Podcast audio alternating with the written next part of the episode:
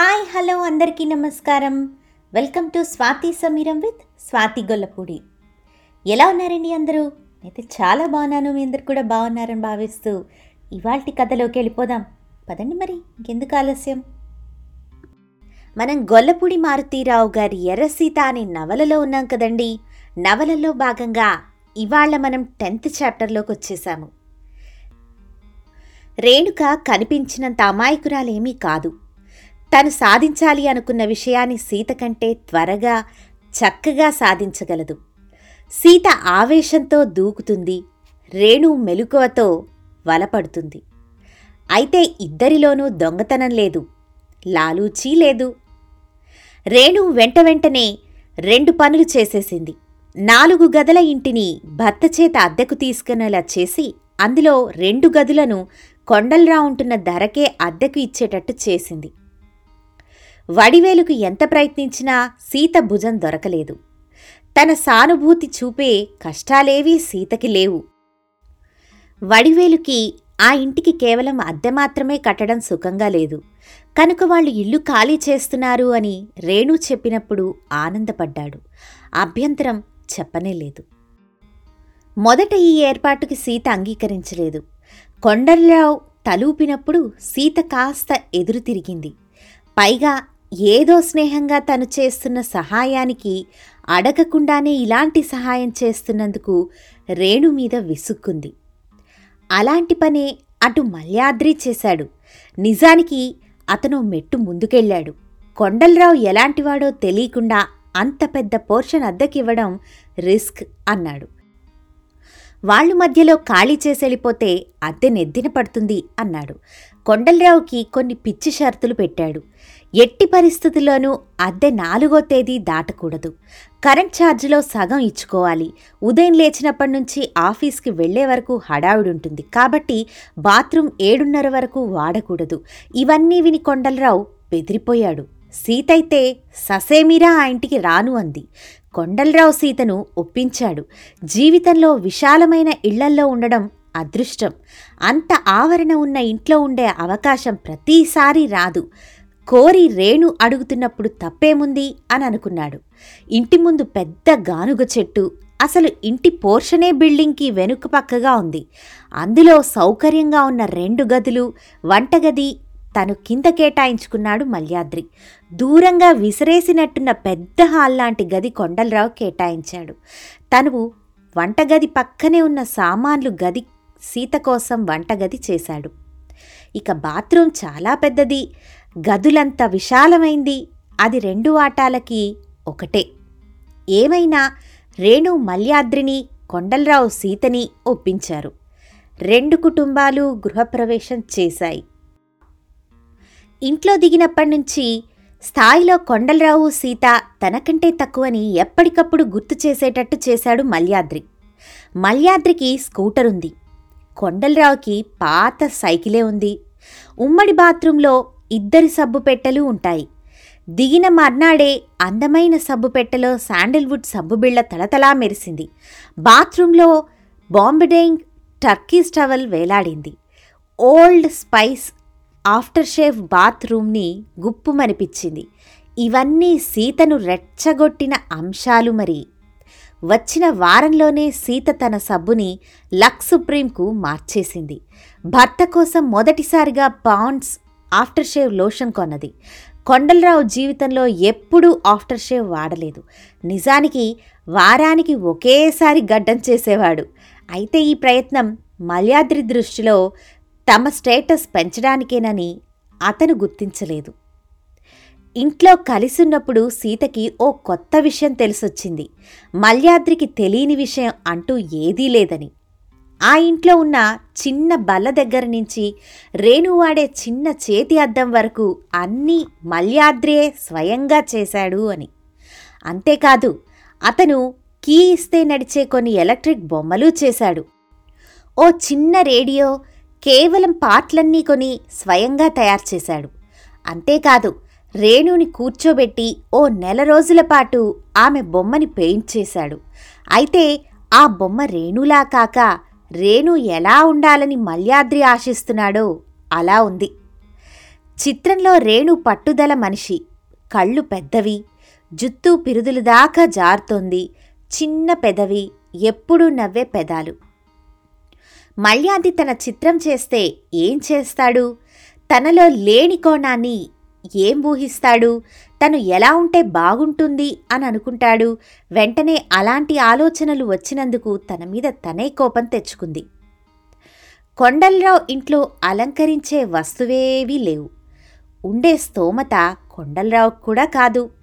ఆ ఇంట్లో దిగే వరకు ఉండాలనే ఆలోచన ఇద్దరికీ లేదు. ఏమైనా రేణు కుటుంబానికి పక్కన ఉండడం వల్ల సీత జీవితంలో ఊహించలేని ఓ క్రమశిక్షణ వచ్చింది. నిజానికి అది క్రమశిక్షణ కాదు. పక్కవారితో పోల్చుకోవాలి అనే సామ్యం. కొండలరావు కంటే ముందు వెళ్ళి కొండలరావు కంటే ఆలస్యంగా వస్తాడు మల్యాద్రి.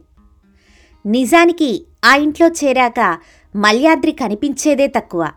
ఏడున్నర వరకు బాత్రూం వాడకూడదు అనే ఆంక్ష పెట్టాడే కాని మల్యాద్రి కాలకృత్యాలు అయినంతవరకే పూర్తవుతాయి. మరి రాత్రి ఎప్పుడొస్తాడు? ఎప్పుడు నిద్రపోతాడు? ఎప్పుడు లేస్తాడు? కొండలరావుకి ఆ గొడవేమీ లేవు. మిల్లు షిఫ్ట్ పూర్తయిన గంటలో ఇంట్లో ఉంటాడు. తర్వాత ఎక్కడికి వెళ్ళేదేమీ లేదు. ఎప్పుడైనా భోజనం అయ్యాక మౌంట్ రోడ్డు దాకా వెళ్తారు. ఈసారి ఇలియట్స్ బీచ్లో రాత్రి పది గంటల వరకు కూర్చుంటే పోలీసులు ఇద్దరినీ నిలదీశారు. సీత తన భార్యని అరవంలో నిరూపించే వరకు విడిచిపెట్టలేదు. ఆ తరువాత రాత్రి బీచ్ షికార్లు ఇద్దరూ మానుకున్నారు. ఓసారి అర్ధరాత్రి ఏడుపులతో లేపింది రేణు. సీతాకొండలరావు కంగారు పడిపోయారు. అప్పుడే గాఢంగా నిద్రపడుతోంది సీతకి. తుల్లిపడి లేచి కూర్చుంది. కొండలరావు మొదట పరిగెత్తాడు. ఇద్దరు మనుషులు మల్యాద్రిని తీసుకొస్తున్నారు. వెనుకనే ఒక ఆయన నడిపించుకొని వస్తున్నాడు. మల్యాద్రిని మోచేతి నుంచి రక్తం కారుతోంది. పైపళ్ళు పెదవిలో గుచ్చుకున్నాయి. కళ్ళజోడు బద్దలైంది. షట్టు చిరిగింది. భర్తను చూసి భోరుమంది రేణు. నోరుమూయని మందలించాడు మల్యాద్రి. వీధి చివర మలుపు తిరుగుతూ ఉంటే రోడ్డు మీద మురుగు సొరంగం మూత తీసి ఉందట. స్కూటర్ బోల్తా పడిపోయింది. దెబ్బలు తగిలాయి. వెనక నుంచి వస్తున్న కారు ఆగింది. అతన్ని ఇంటికి తీసుకొచ్చాడు. రేణు భర్తని మంచం మీద పడుకోబెట్టింది. సీత మొదటిసారిగా వాళ్ళ వంటగదిలోకి వెళ్ళి వేడి నీళ్ళు కాచింది. కొండలరావు స్కూటర్కు స్టాండ్ వేసి వచ్చిన వాళ్ళకు థ్యాంక్స్ చెప్పి పంపించాడు. మరొకరి సహాయం తీసుకోవలసి వచ్చినందుకే విసిగిపోతున్నాడు మల్యాద్రి. ఆ సమయంలో సీతకు అర్థమైన విషయం మల్యాద్రి తాగున్నాడని. అయితే తూలిపడేటంత తాగలేదు. స్కూటర్ మించి పడిపోయే పాటి తాగాడు. అప్పుడు మొదటిసారిగా కొండలరావు సామర్థ్యాన్ని గమనించింది సీత.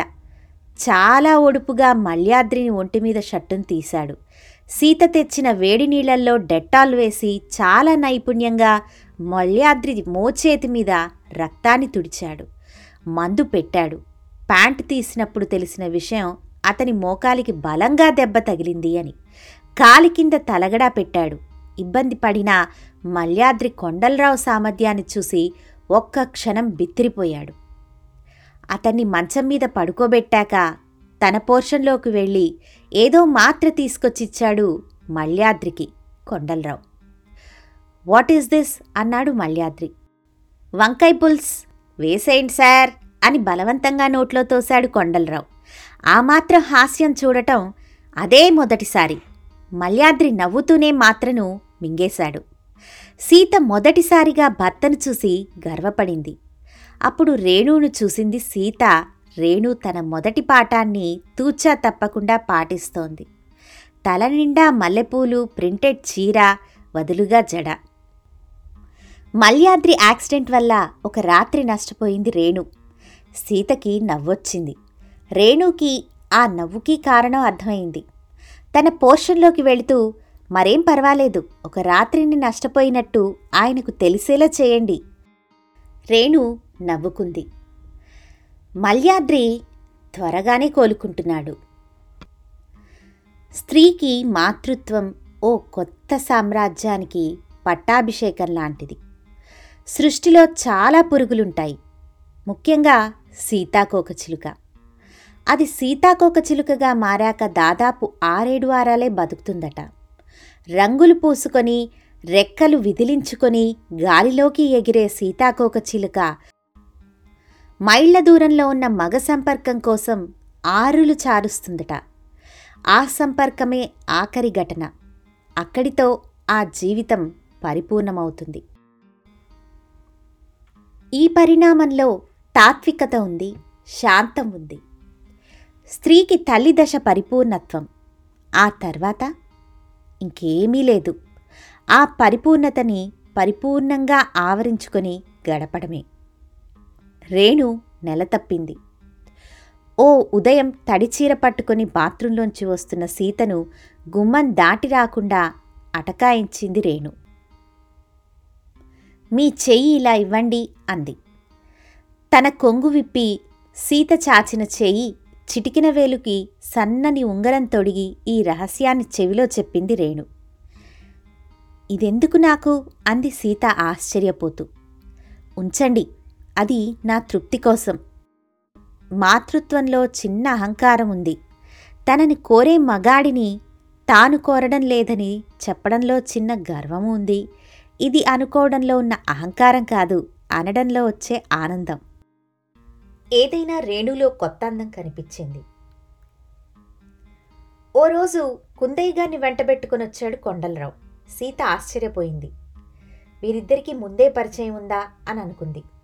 నేను పట్నం వెళ్తున్నానని తెలిసి మునుస్వామిని అడిగి నీ అడ్రస్ ఇప్పించింది మీ అమ్మ అన్నాడు కుందయ్య.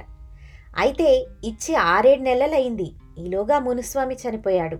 ఆ రోజుల్లో నందిత పెళ్ళికి పట్టు చీరలు కొనడానికి మద్రాసు రావాలనుకున్నాడు కుందయ్య. కానీ పెళ్ళి అయిపోయింది. పెళ్ళికొడుకులు పిలానీలో ఇంజనీర్. నందిత లావుగా ఉందని చివరి క్షణంలో చేసుకోనన్నట్ట కుందయ్య కుంగిపోయాడు. కసిగా ఆరు నెలలు సంబంధాలు వెతికి వెతికి మద్రాస్ సంబంధమే చివరికి ఖాయం చేశాడు. కుర్రాడు ఫుడ్ కార్పొరేషన్లో క్లర్క్. నందితని చూసి మరీ మరీ ఆనందించాడు. పెళ్ళివారు కంచిపట్టు చీరలు ప్రత్యేకంగా కోరి కొనిపించుకున్నాడు కుందయ్య చేత. పెళ్ళివారు కుందయ్యకి ఒకే షరతు పెట్టారు. పెళ్ళి కూతురికి ముక్కు కుట్టించి వజ్రపు ముక్కు పుడక పెట్టాలి అని. నందిత చస్తే ముక్కు కుట్టించుకోను అంది. కుందయ్య గారు గడ్డం పట్టుకొని బతిమిలారి బతిమిలాడి ముక్కు కుట్టించాడు. పెళ్ళికి ముందే ముక్కు పుడక పంపించాడు కుందయ్య. నిజంగా నందితలో కొత్త కళ వచ్చినట్టుంది సీతకి. ఏమైనా పాత స్నేహితురాలు మద్రాసులో తనలాగే స్థిరపడడం చాలా ఆనందం అనిపించింది వాళ్ళమ్మ ఇచ్చిందని ఓ చీర రెండు వందలు సీతకిచ్చాడు కుందయ్య. ఇది నందిత ప్రత్యేకంగా సిద్ధం చేసిన అబద్ధం. ఆ రోజు పరమాన్నం వండి పలహారానికి పొంగల్ చేసింది సీత. రాత్రి గానుగ చెట్టు కింద మంచం వేసింది కుందయ్య గారికి. ఆయన్ని చూస్తుంటే మనసు మరోసారి ప్రాజెక్ట్ టౌన్షిప్కి వెళ్ళిపోయింది. అక్కడి కబూర్లన్నీ రాత్రి డ్యూటీ నుంచి కొండలరావు వచ్చేదాకా చెప్పాడు కుందయ్య.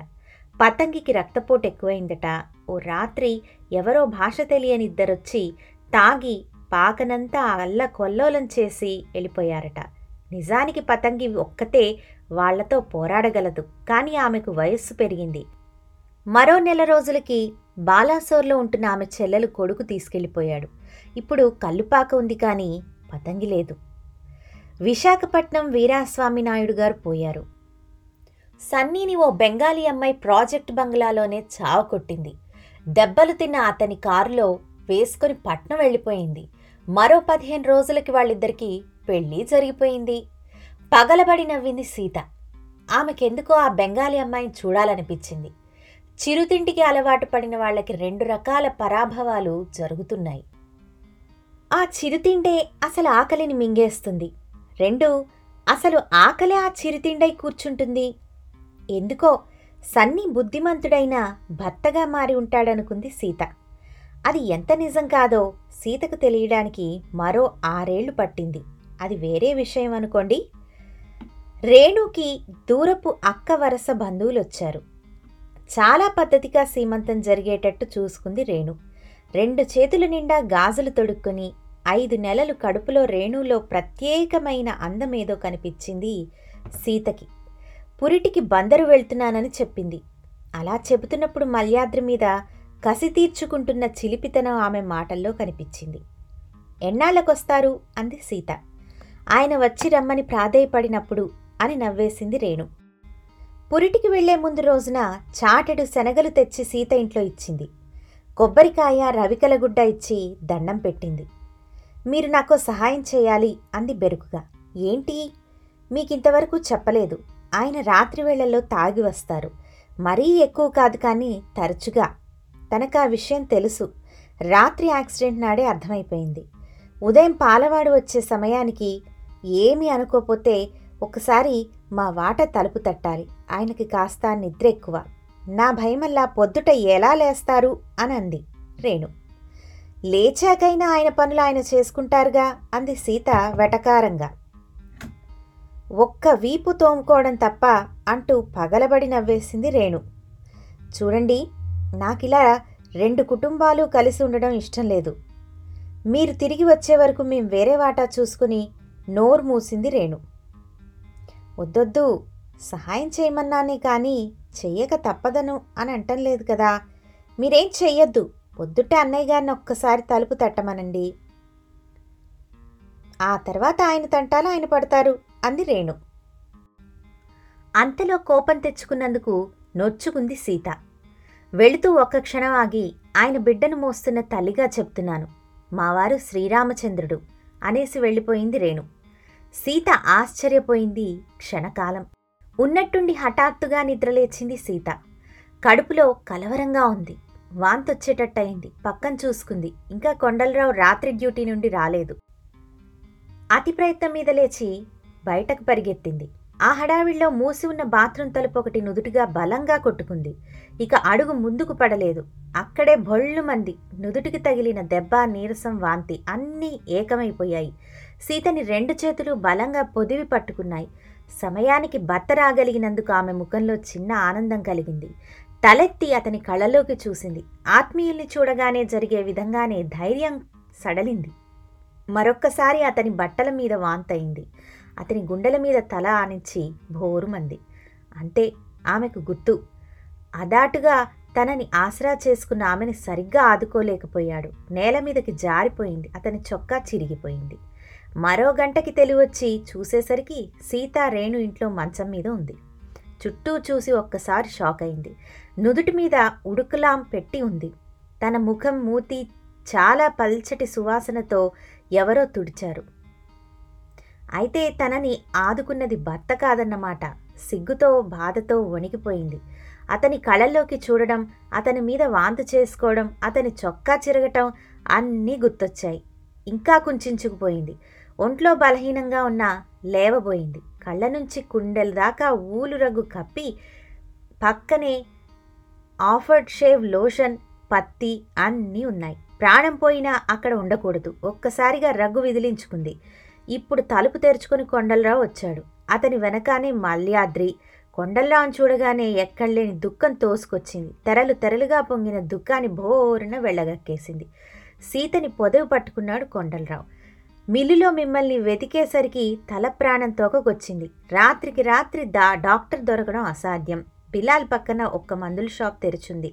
టెంపరీగా ఈ మాత్రలు వేయమన్నాడు. రేపు డాక్టర్ని పిలవండి అంటున్నాడు మల్యాద్రి. సీత భర్త ఆసరాతో కదులుతూ మల్యాద్రి ముందు ఆగింది. ముఖం ఎత్తడానికి సిగ్గు అడ్డొచ్చింది. మీకు చాలా మాట పూర్తి కాకుండానే మల్యాద్రి అంటున్నాడు. అవును చాలా శ్రమించారు. నేను లోపలికి వస్తుండగానే మిమ్మల్ని చూసి కంగారు పడిపోయాను. మీ ఆయన కోసం మీ పోర్షన్లోకి పరిగెత్తొచ్చేసరికి వేళ మించిపోయింది. మీరు వాంతి చేసుకున్నారు నా చొక్కా పాడైంది బాత్రూమ్ అంతా. ఓకే కృతజ్ఞల తర్వాత చెద్దురుగాని పదండి అన్నాడు. ఆ నీరసంతో ఎక్కువ శ్రమ పడనక్కర్లేకపోయింది సీతకు. పైగా పక్కన కొండలరావు ఉన్నాడనే ధైర్యం సీత పిరికిదేం కాదు.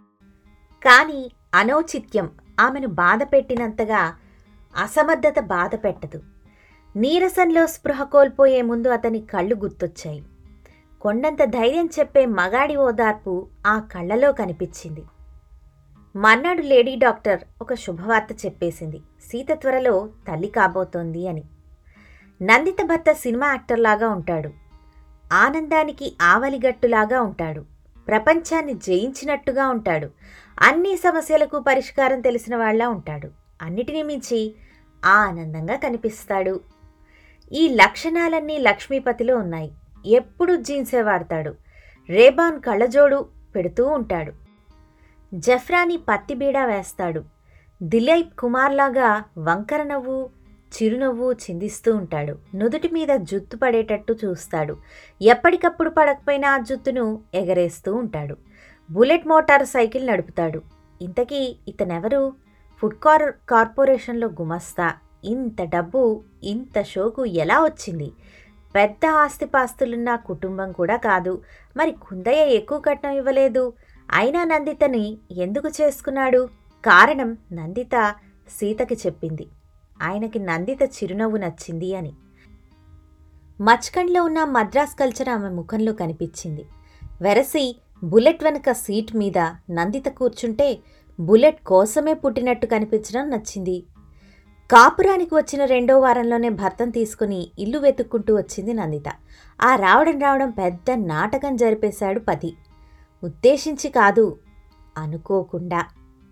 నందిత పతి ఇంటి ఇంటికి వచ్చినప్పుడు మల్యాద్రి ఇంట్లోంచి బయటకు వస్తున్నాడు హలో మిస్టర్ సీతాపతి నా పేరు పతి. ఈమె నా భార్య. నీ భార్య స్నేహితురాలు. మల్యాద్రి నిర్ఘాంతపోయాడు. ఈ కొత్త మనిషి ఎవరూ తెలియలేదు. నందితని కానీ లక్ష్మీపతిని కానీ ఎప్పుడూ చూడలేదు. తెల్లబోతున్న అతన్ని చూసి చిరునవ్వు నవ్వాడు పతి. మీరెందుకు తెల్లబోతున్నారో తెలుసు. నేను మీకు తెలియదు కానీ మీరు నాకు పరోక్షంగా తెలుసు. మీ ఉద్యోగము తెలుసు మీ అలవాట్లు తెలుసు. విచిత్రం ఏంటంటే నందిత కూడా కొండలరావుని చూడలేదు. నందిత మీ ఫ్రెండ్ చాలా లక్కీ. సీతాపతి గారు ఇం- ఇంత ఆధునికంగా ఉంటారు అని అస్సలు అనుకోలేదు. ఈయనకి జీన్స్ అలవాటు చేసి చిన్న విస్కీ బాటిల్ బహుమతిగా ఇస్తే నా సర్కిల్కి వచ్చేస్తారు. అప్పటికాని కానీ మల్యాద్రికి అర్థమైంది. ఈ వచ్చిన దంపతులు సీత కోసం వచ్చారు అని. సీత అప్పుడే బాత్రూంలోంచి ముఖం కడుక్కొని వస్తోంది. సీతాజీ మీ పేరు సీతని నాకెవరు చెప్పనక్కర్లేదు. నేను ఆర్టిస్ట్ని కాదు కానీ నన్ను అర్థం చేసుకునే ఆర్టిస్ట్ పక్కనుంటే మీ బొమ్మని అచ్చు గుద్దినట్లు వేయించేస్తాను. నందిత నవ్వుతూ ఉంది. సీత కంగారు పడుతుంది. జరుగుతున్న గందరగోళం అర్థమైన మల్యాద్రి ముఖంలో కూడా చిన్న చిరునవ్వు మొలిచింది. మెడలో వేలాడుతున్న పోల్రాయిడ్ తీశాడు. ఫోటోలు తీస్తాను కానీ ఫోటో కోసం రెడీగా లేని దంపతుల ఫోటోలు తీయడంలో వాటిని చూసుకొని ఆ సందర్భాన్ని గుర్తు చేసుకోవడంలో థ్రిల్ ఉంది. ఇప్పటికి సీతకు అర్థమైంది జరుగుతున్న భాగోతం. చూడండి మీరు అని పతికి ఏదో చెప్పబోయింది. మిస్సెస్ సీత మనం రాబోయే పది సంవత్సరాలు వెయ్యి సార్లు కలుస్తాము. కానీ మొదటిసారి కలిసిన సందర్భం మళ్ళీ రాదు కదా అంటూ జేబులోని బాల్ పాయింట్ పెన్ తీసి నుదుటి మీద నీలిరంగు చుక్కదిద్దాడు. సీత కంగారు పడిపోయింది. నందిత భర్త హడావిడి చూసి ఆనందిస్తూ ఉంది. సీతని మల్యాద్రిని పక్కకి లాగాడు పతి. నవ్వండి సార్ ఈ పెయింటింగ్ దేవుడు చాలా అద్భుతంగా వేశాడు. మీ ఆవిడ మీద చెయ్యి వేయండి. రొమాంటిక్గా ఉంటుంది అన్నాడు. చిచి ఏంటది? అని దూరంగా జరగబోయింది సీత. పతి ఆమె దారికి అడ్డు నిలిచాడు. సీత అనుకోకుండా మల్యాద్రి వైపు జరిగింది. నందిత మల్యాద్రి చేతిని సీత భుజం మీద వేసింది. ఆ క్షణంలో పోల్రాయిడ్ కన్ను జిగ్గుమంది. అమ్మయ్యా నాకిప్పుడు మనశ్శాంతిగా ఉంది అని గుమ్మంలో చతికిలబడ్డాడు పతి. కెమెరాలోంచి బయటికి వస్తున్న ఫోటోని చూసుకుంటూ సీత ఇంట్లోకి పారిపోయింది. నందిత సీత వెనక లోపలికి వెళ్ళింది నవ్వుతూ. ఇక చెప్పండి సార్ మీ కదా మద్రాసులో ఉండే మీరు నాలాగే మచ్కండమ్మాయి వలలో ఎలా పడ్డారు? మల్యాద్రి పతి పక్కనే కూర్చున్నాడు. మీరు బాగా మాట్లాడతారు ఫోటోలు బాగా తీస్తారు కానీ ఏ భార్యకి ఎవరి భర్తో సరిగ్గా తెలుసుకోలేరు. కారణం తెలుసుకోవడానికి మీరెక్కువ శ్రమ పడరు కాబట్టి. ఒక్క మాటలో చెప్పాలంటే యు ఆర్ స్టూపిడ్ అన్నాడు. పతి ముఖంలో నవ్వు ఉన్నట్టుండి మాయమైపోయింది. అతని చేతిలో ఫోటోలో స్ఫుటంగా బొమ్మలు తేలాయి. నిర్గాంతబోతున్న సీత చెయ్యి ఆ చేతిని కదిపే నందిత చెయ్యి పిచ్చి నవ్వు నవ్వుతున్న మల్యాద్రి ముఖం. సీత నా భార్య కాదు నేను పెళ్ళాం కోసం మచ్కండ్ దాకా పోలేదు మచిలీపట్నం దాకా వెళ్ళాను. అంతే. లక్ష్మీపతి తేరుకునేలోగా మల్యాద్రి అక్కడి నుండి మాయమైపోయాడు. విషయం అర్థం కాగానే ఇల్లు ఎగిరిపోయేలాగా పిడుగుపడ్డట్టు పతి ఇవ్వడం ప్రారంభించాడు. అప్పటికి సీత చీర మార్చుకుంది. నందిత సీత వరండాలోకొచ్చారు. భలేవారండి మీరు. మీ గడబిడతో నేను కంగారు పడిపోయాను. ఆయన ముఖం నాకు గుర్తులేదు. పాపం సీతను ఇబ్బంది పెట్టేశాం. ఆయన ఎవరో తెలుసా? పతి ఇంకా నవ్వుతూనే ఉన్నాడు. మరో కారణానికి నవ్వు ఉన్నట్టుండే ఆగిపోయింది. అప్పుడే ఇంటి ముందు కొండలరావు మిల్లు యూనిఫాంలో సైకిల్ దిగాడు. మరకలు పడిన అతని బట్టలు అలసిపోయిన ముఖం. రెండు నెలలుగా క్షవరం లేని జుత్తు. సీత అతన్ని కలిశాగా మొదటిసారిగా అసహ్యంగా కనిపించాడు. ఇదండి ఇవాల్టి Erra Seetha eleventh chapter. Hope మీ అందరికీ నచ్చిందని భావిస్తున్నాను. తిరిగి మళ్ళీ నెక్స్ట్ ఎపిసోడ్తో మీ ముందుకు వచ్చేస్తాను మరోసారి. అప్పటి వరకు సెలవు. నమస్తే.